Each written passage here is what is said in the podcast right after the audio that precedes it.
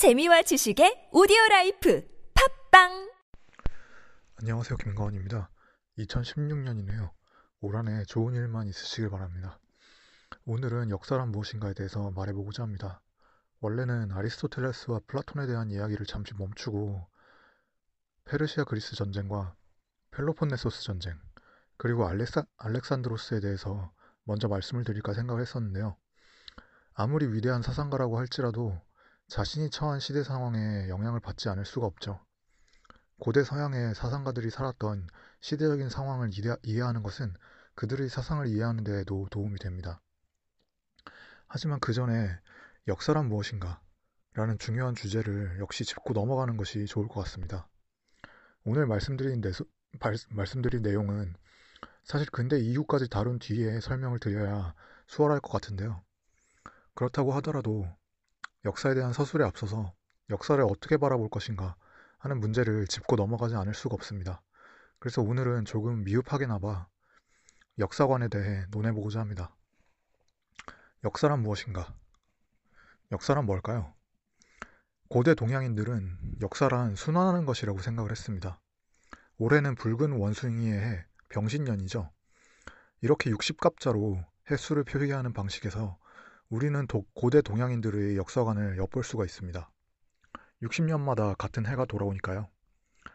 반면 서기로 표기를 하면 올해는 2016년이죠.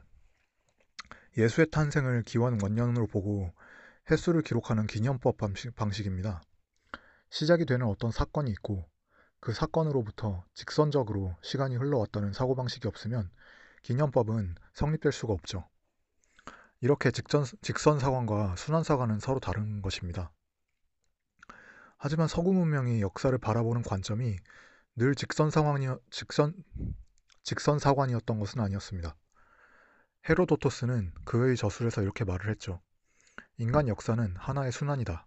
그것은 회전하며 항상 같은 결과를 낳지 않는다. 투키디데스는 이렇게 말했습니다.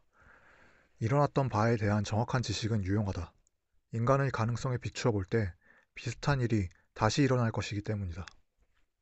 타키수, 타키투스 또한 모든 사물은 일종의 순환이 지배하고 있으며 도덕도 4개월, 4계절처럼 변화를 한다고 말하면서 순환사관으로 볼 수 있는 역사관을 피력한 바가 있습니다. 사회, 경제, 문화의 변화가 비교적 빠르게 진행이 되는 현대인들 입장에서는 과거의 사건들이 반복적으로 발생한다는 것을 받아들이기가 어렵습니다만 시대적인 변화가 상당히 느렸던 고대인들 입장에서는 역사가 반복 순환한다는 것이 직관적으로 쉽게 받아들일 수 있는 것이었을 겁니다. 물론 순환사건이라고 해서 다 같은 것은 아닙니다. 순환의 동력을 무엇으로 파악할 것인가, 그리고 어디까지가 과거와 유사하고 어디까지가 과거와 다른가, 이러한 문제들을 구분하는 기준선을 어디에 그을 것인가에 따라서 같은 순환사관이라도 얼마든지 서로 다른 결론이 유도될 수가 있죠. 예를 들어 토인비의 문명사관은 도전과 응전의 개념에 따라서 문명을 나누고 성장, 발전, 노쇠, 몰락의 과정으로서, 과정으로서 문명을 이해했다는 점에서 순환사관의 일종으로 이해를 해볼 수가 있습니다. 물론 토인비의 역사관은 순환사관과 기독교적인 역사 이해가 혼합되어 있는 것이기 때문에 온전하게 순환사관이라고만 말을 할 수는 없습니다만 중세 이후 직선사관이 서양에서 주류로 부상한 데에는 기독교의 영향이 굉장히 컸습니다. 중세의 학문의 중심적인 위치를 차지했던 기독교 신학은 직선사관을 바탕으로 해서 역사를 바라보았습니다. 기독교의 신학적 역사관은 종말론적 역사관이었습니다. 최후의 심판을 향한 여정으로서 인류의 역사를 바라보았죠. 기독교의 영향력이 쇠퇴한 근대 이후에도 직선, 직선사관은 여전히 서구 역사관의 줄이었습니다. 헤겔은 절대정신의 변증법적인 발전으로서 역사를 해석했습니다.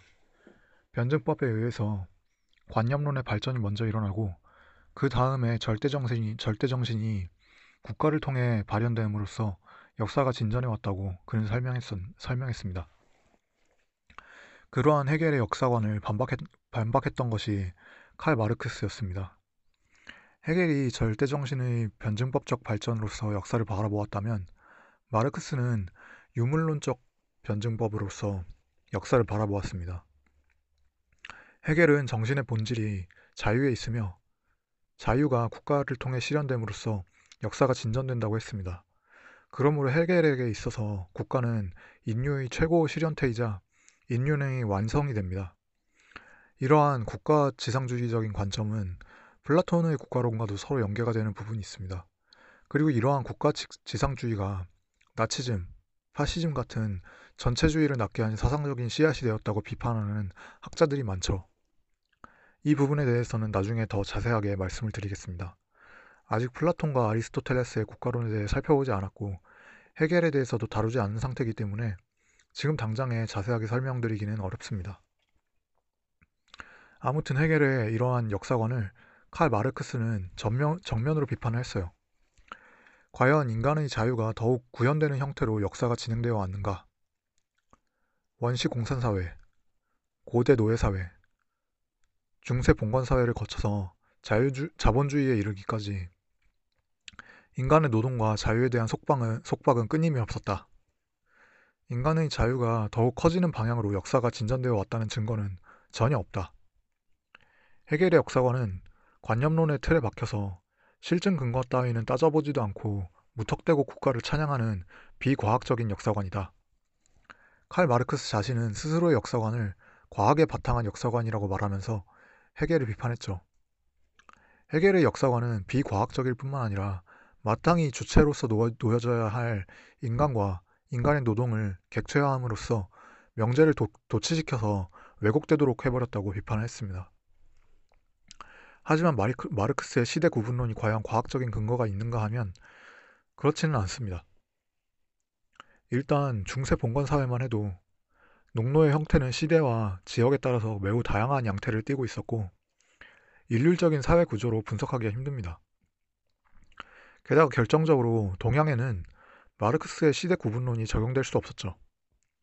마르크스 스스로도 그것을 알고 있었습니다. 마르크스 자신도 나중의, 나중의 역사가 앞선, 앞선 역사의 목표가 된다는 식으로 역사의 목표들을 부여하는 것은 단순히 목적론전, 목적론적인 왜곡일 뿐이다 라고 지적을 하였죠. 하지만 그렇다면 제기가 되는 문제는 과연 마르크스 자, 자신의 역사관을 해결과 전혀 다른 과학적인 역사관이라고 말을 할 수가 있냐는 점입니다. 마르크스는 자신의 시대 구분론에 부합하는 사료는 채택, 을 하고 부합하지 않는 사료는 기각한 다음 자본주의 이후의 사회로서 공산주의가 도래할 것이라고 예언했으니까요. 과연 그런 예언적인 선언이 해겔의 역사관과 다르다고 말을 할 수 있는가 하는 문제가 제기됩니다. 포퍼는 그래서 마르크스의 공산, 공산당 선언을 독단, 도그마에 불과하다고 비판했습니다. 저 또한 시대 구분론이 자의적이라는데 동의합니다. 따라서 제가 고대, 중세, 근대 등 시대 구분적인 표현을 사용할 때에는 학문적인 의미로 쓰는 것이 아니라 단순한 서술 편의를 위해 사용하는 것임을 말씀드립니다. 이러한 역사관의 변천은 근대 이후의 철학을 다루고 과학적인 방법, 방법론에 대해서 논한 다음에 말씀을 드려야 보다 더 이해하기 쉬운 설명인데요. 역사란 무엇인가에 대한 논의는 간략하게라도 서툴게라도 한번 짚고 넘어가야 된다고 생각을 했기 때문에 조금 무리를 해보았습니다. 마르크스 사후 대두된 논리 실증주의는 역사학에도 영향을 미칩니다. 검증 가능한 사실관계에 대한 과학적인 증명이야말로 역사다. 이렇게 보는 것이 실증주의적 역사관입니다. 검증 가능성을 과학적 방법론의 준거로 두는 실증주의의 단점에 대해서는 나중에 과학 철학사를 살펴볼 때 따로 말, 말씀을 드리도록 하겠습니다. 과학 철학적인 비판과는 별도로 과연 검증 가능한 사실이 그 자체로 역사가 될 수 있는가 하는 문제에 대해서 우리는 생각해 보아야 합니다. 검증 가능한 사실은 그 자체로는 역사가 될 수 없습니다. 간단히 말해서 모든 것을 다 역사로 기록해 둘 수가 없기 때문입니다. 저는 3주 전에 감기 몸살을 좀 앓았습니다. 이틀 동안 거의 아무것도 할 수 없었죠. 저한테 있어서는 큰일이었습니다만 제가 가, 3주 전에 감기를 앓았다는 사실이 검증 가능한 것이라고 해도 그게 역사적인 사건이 되나요? 저와 가까운 사람들 몇몇을 제외하면 대다수의 사람들에게 있어서 제가 감기를 앓았다는 사실은 전혀 역사적인 중요성을 갖지 못할 겁니다. 그런데 조선 왕조 실록을 살펴보면 왕이 며칠간 크게 감기를 앓았다거나 하는 사건들이 역사적인 사건으로서 기록이 되어 있죠. 결국 하나의 사회에서 일어나는 무수히 많은 사건들 가운데 어떤 사건을 역사적인 사건으로 해석할 것인가 하는 점을 거, 결정하지 않고서는 검증 가능성에 대해서 논할 수도 논할 필요도 없다는 것이죠. 언론과 역사를 완전하게 독립된 것으로만 볼 수가 없는 이유가 바로 여기에 있습니다. 언론도 역사와 동일한 기능을 하거든요. 저널리즘에서 말하는 게이트키핑이 바로 그것입니다. 무수히 많은 사회적인 사건들 중에서 어떤 것을 알리고 어떤 것을 알리지 않을 것인가 하는 결정이 내려지지 않는다면 언론은 제 기능을 다 할 수가 없죠. 역사도, 역사도 마찬가지입니다. 판단과 해석, 선택이 들어가지 않은 주관이 완벽하게 배제된 역사란 있을 수가 없는 것이죠. 게다가 역사적 사실 관계로까지 논의가 확정되면 문제는 더 복잡해집니다. 상관관계, 인과관계, 역학관계의 증명은 매우 어려운 일이기 때문이죠. 그리고 과연 그러한 관계를 증명하는 것이 과연 가능한 일인가 하는 문제도 제기가 됩니다. 역사에 만약은 없, 없죠. 그 말은 곧 변인 통제가 불가능하다는 것입니다. 사실상 자연 실험만으로 역사의 변화 이유를 설명해야 합니다. 그런데 기후, 지형, 토양, 생태, 경제, 사회, 문화, 정치, 대중심리, 자원, 사상, 종교, 질병 등등 인류의 역사에 미치는 변수들의 숫자는 거의 무한대에 가까울 정도로 많죠. 자, 그렇다면 과연 자연 실험만으로 이 수많은 변수, 변수들을 분석해서 역사적인 인과관계, 역학관계를 증명한다는 게 가능한 일일까요? 에드워드 칸은 역사는 역사가와 그의 사실들 사이에서 이루어지는 상호작용의 계속된 과정이며 현재와 과거 간의 끊임없는 대화라고 했습니다. 어떠한 역사적 사건이 현재에도 의미를 가질, 수, 가질 수가 있다면 왜 그러한가? 그 역사적인 사건을 구성, 구성하고 있는 개연성 있는 원인들로부터 우리는 어떠한 메시지를 읽어낼 것인가? 그리고 그 메시지에 근거해서 우, 현재 우리는 무엇을 할 것인가? 이러한 역사적인 문제의식을 가지고 있을 때에만 역사는 우리에게 의미를 갖게 됩니다. 역사적인 사실을 실증 분석하는 것은 물론 중요한 일이죠. 기록되어 있는 역사는 해석된 역사이기 때문에 기록된 역사가 실제 하였는가를 검증하는 것은 반드시 필요한 일입니다. 하지만 검증된 사실로부터 우리는 어떠한 현재적인 함의를 얻을 것인가에 대해서 고민해야만 하는 것이죠. 그리고 역사를 기록한 자의 독단에 빠져드는, 빠져드는 것을 경계, 경계하면서 이러한 본, 고민을 반복할 때에 비로소 우리 각자는 역사를 이해할 수 있게 됩니다. 삼풍백화점, 세월호, 메르스, 성수계, 성수대교 등등 반복이 되는 역사적인 사건들, 인적 재앙에 대비를 하기 위해서 우리는 무엇을 해야, 해야 되는가? 김태일 씨가 저술을 한 한국의 재난관리 신, 실태와 문제점 연구라는 2014년 8월의 논문을 살펴보면 현재 한국의 재해 관련 법규는 100여 개에 달하고 그러한 법, 법률들이 33개의 개별법에 걸쳐 있다, 걸쳐서 흩어져 있다고 합니다. 그에 따라서 국민안전처, 해경, 경찰청, 국방부, 지자체, 보건복지부, 행자부, 심지어는 교육부까지 그 권한과 책임이 분산이 되어 있는 실정입니다. 컨트롤 타워도, 타워도 없고 인적 자원도 흩어져 있으며 보고 명령 체계도 제각각, 제각각입니다. 그러니 재해가 일어났다 하면 각 부처별로 브리핑을 하고 그 브리핑이 서로 앞뒤가 안 맞는 일이 일어나는 것이죠. 초동 대처도 느립니다. 무엇보다 큰 일은 재해 예방의 효과가 미미하다는 것이죠. 인적재해는 하인리 법칙에 따릅니다. 대형 사고 이전에는 반드시 경미한 사고와 징후들이 존재합니다. 따라서 체계, 적인 예, 재해 예방은 할 수 있는 일이며 해야 되는 일이죠. 그리고 재해는 일단 발생이 될 경우 빠르게 확산되고 그 확산 경로는 불확실한 것이 특징입니다. 그래서 재해에 빠르게 초동 조치를 취하는 것도 중요합니다. 하지만 현, 지금 현재로서는 예방도 빠른 초동 제, 대처도 불가능합니다. 왜 애초에 수학 여행을 갔느냐? 국민들의 안전 불감증 때문이다. 이러한 지적들은 아무런 의미가 없는 역사적 사건에 대한 해석입니다. 만일 한국인의 안전의식 지수가 외국에 비해서 현저하게 낮다면 왜 한국인들이 현저하게 낮은 안전 의식을 갖고 있는지에 대해서 분석을 해봐야 되는 것이죠. 유전적으로 한국인들이 열등한 게 아니라면 분명히 무언가 사회적인, 문화적인 이유가 있겠죠. 그리고 그러한 구조적인 문제를 어떻게 해결할 것인가를 고민하는 게 정상적인 수순입니다. 아무런 근거도 없이 무턱대고 국민의식을 갖다 붙이는 것은 인종차별적 발언에 해당 될 뿐만 아니라 그 어떤 해결책도 낫지 못합니다.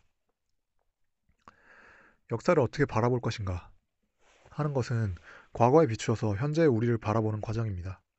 그 과정이 필요한 이유는 과거를 고치기 위함이 아니라 현재를 고치기 위함입니다. 역사의식은 하나로 통일될 수가 없고 그래서도 안 되는 것이죠. 역사의식이란 역사에 대한 문제의식이며 그 문제의식은 현재에 기반하고 있어야 합니다. 따라서 현재가 변함에 따라 역사의식도, 역사의식도 변할 수밖에 없습니다. 또한 문제의식은 결코 닫힌 명제가 될 수 없는 것이죠. 현재를 살아가는 각자의 고민을 위해 열려있는 질문이 되지 못한다면 역사의식이라는 것은 아무런 의미가 없습니다. 에드워드 칸은 역사학에 있어서 인과관계 증명을 굉장히 중시했습니다. 역사적 사실을, 사실관계의 현재적 해석으로서 역사를 정의했던 그 자신의 주장과 서로 모순되는 부분이 분명히 있습니다. 리처드 파인만이 지적을 했듯이 물리학에서조차도 인과관계를 밝히는 와이 퀘스천은 결코 대답하기 쉬운 것이 아닙니다. 물리학조차도 그런데 역사학에서 엄밀한 인과관계를 밝히는 게 과연 가능한 일일까요? 또 만일 에드워드 카의 말대로 역사의 인과관계가 객관적으로 밝혀질 수 있는 것이라면 현재와 과거 간의 대화라는 그 자신의 정의는 아무, 아무런 의미가 없어지죠. 이미 말씀을 드렸지만 대화, 커뮤니케이션이라는 것은 실존의 문제지 합리의 문제가 아닙니다.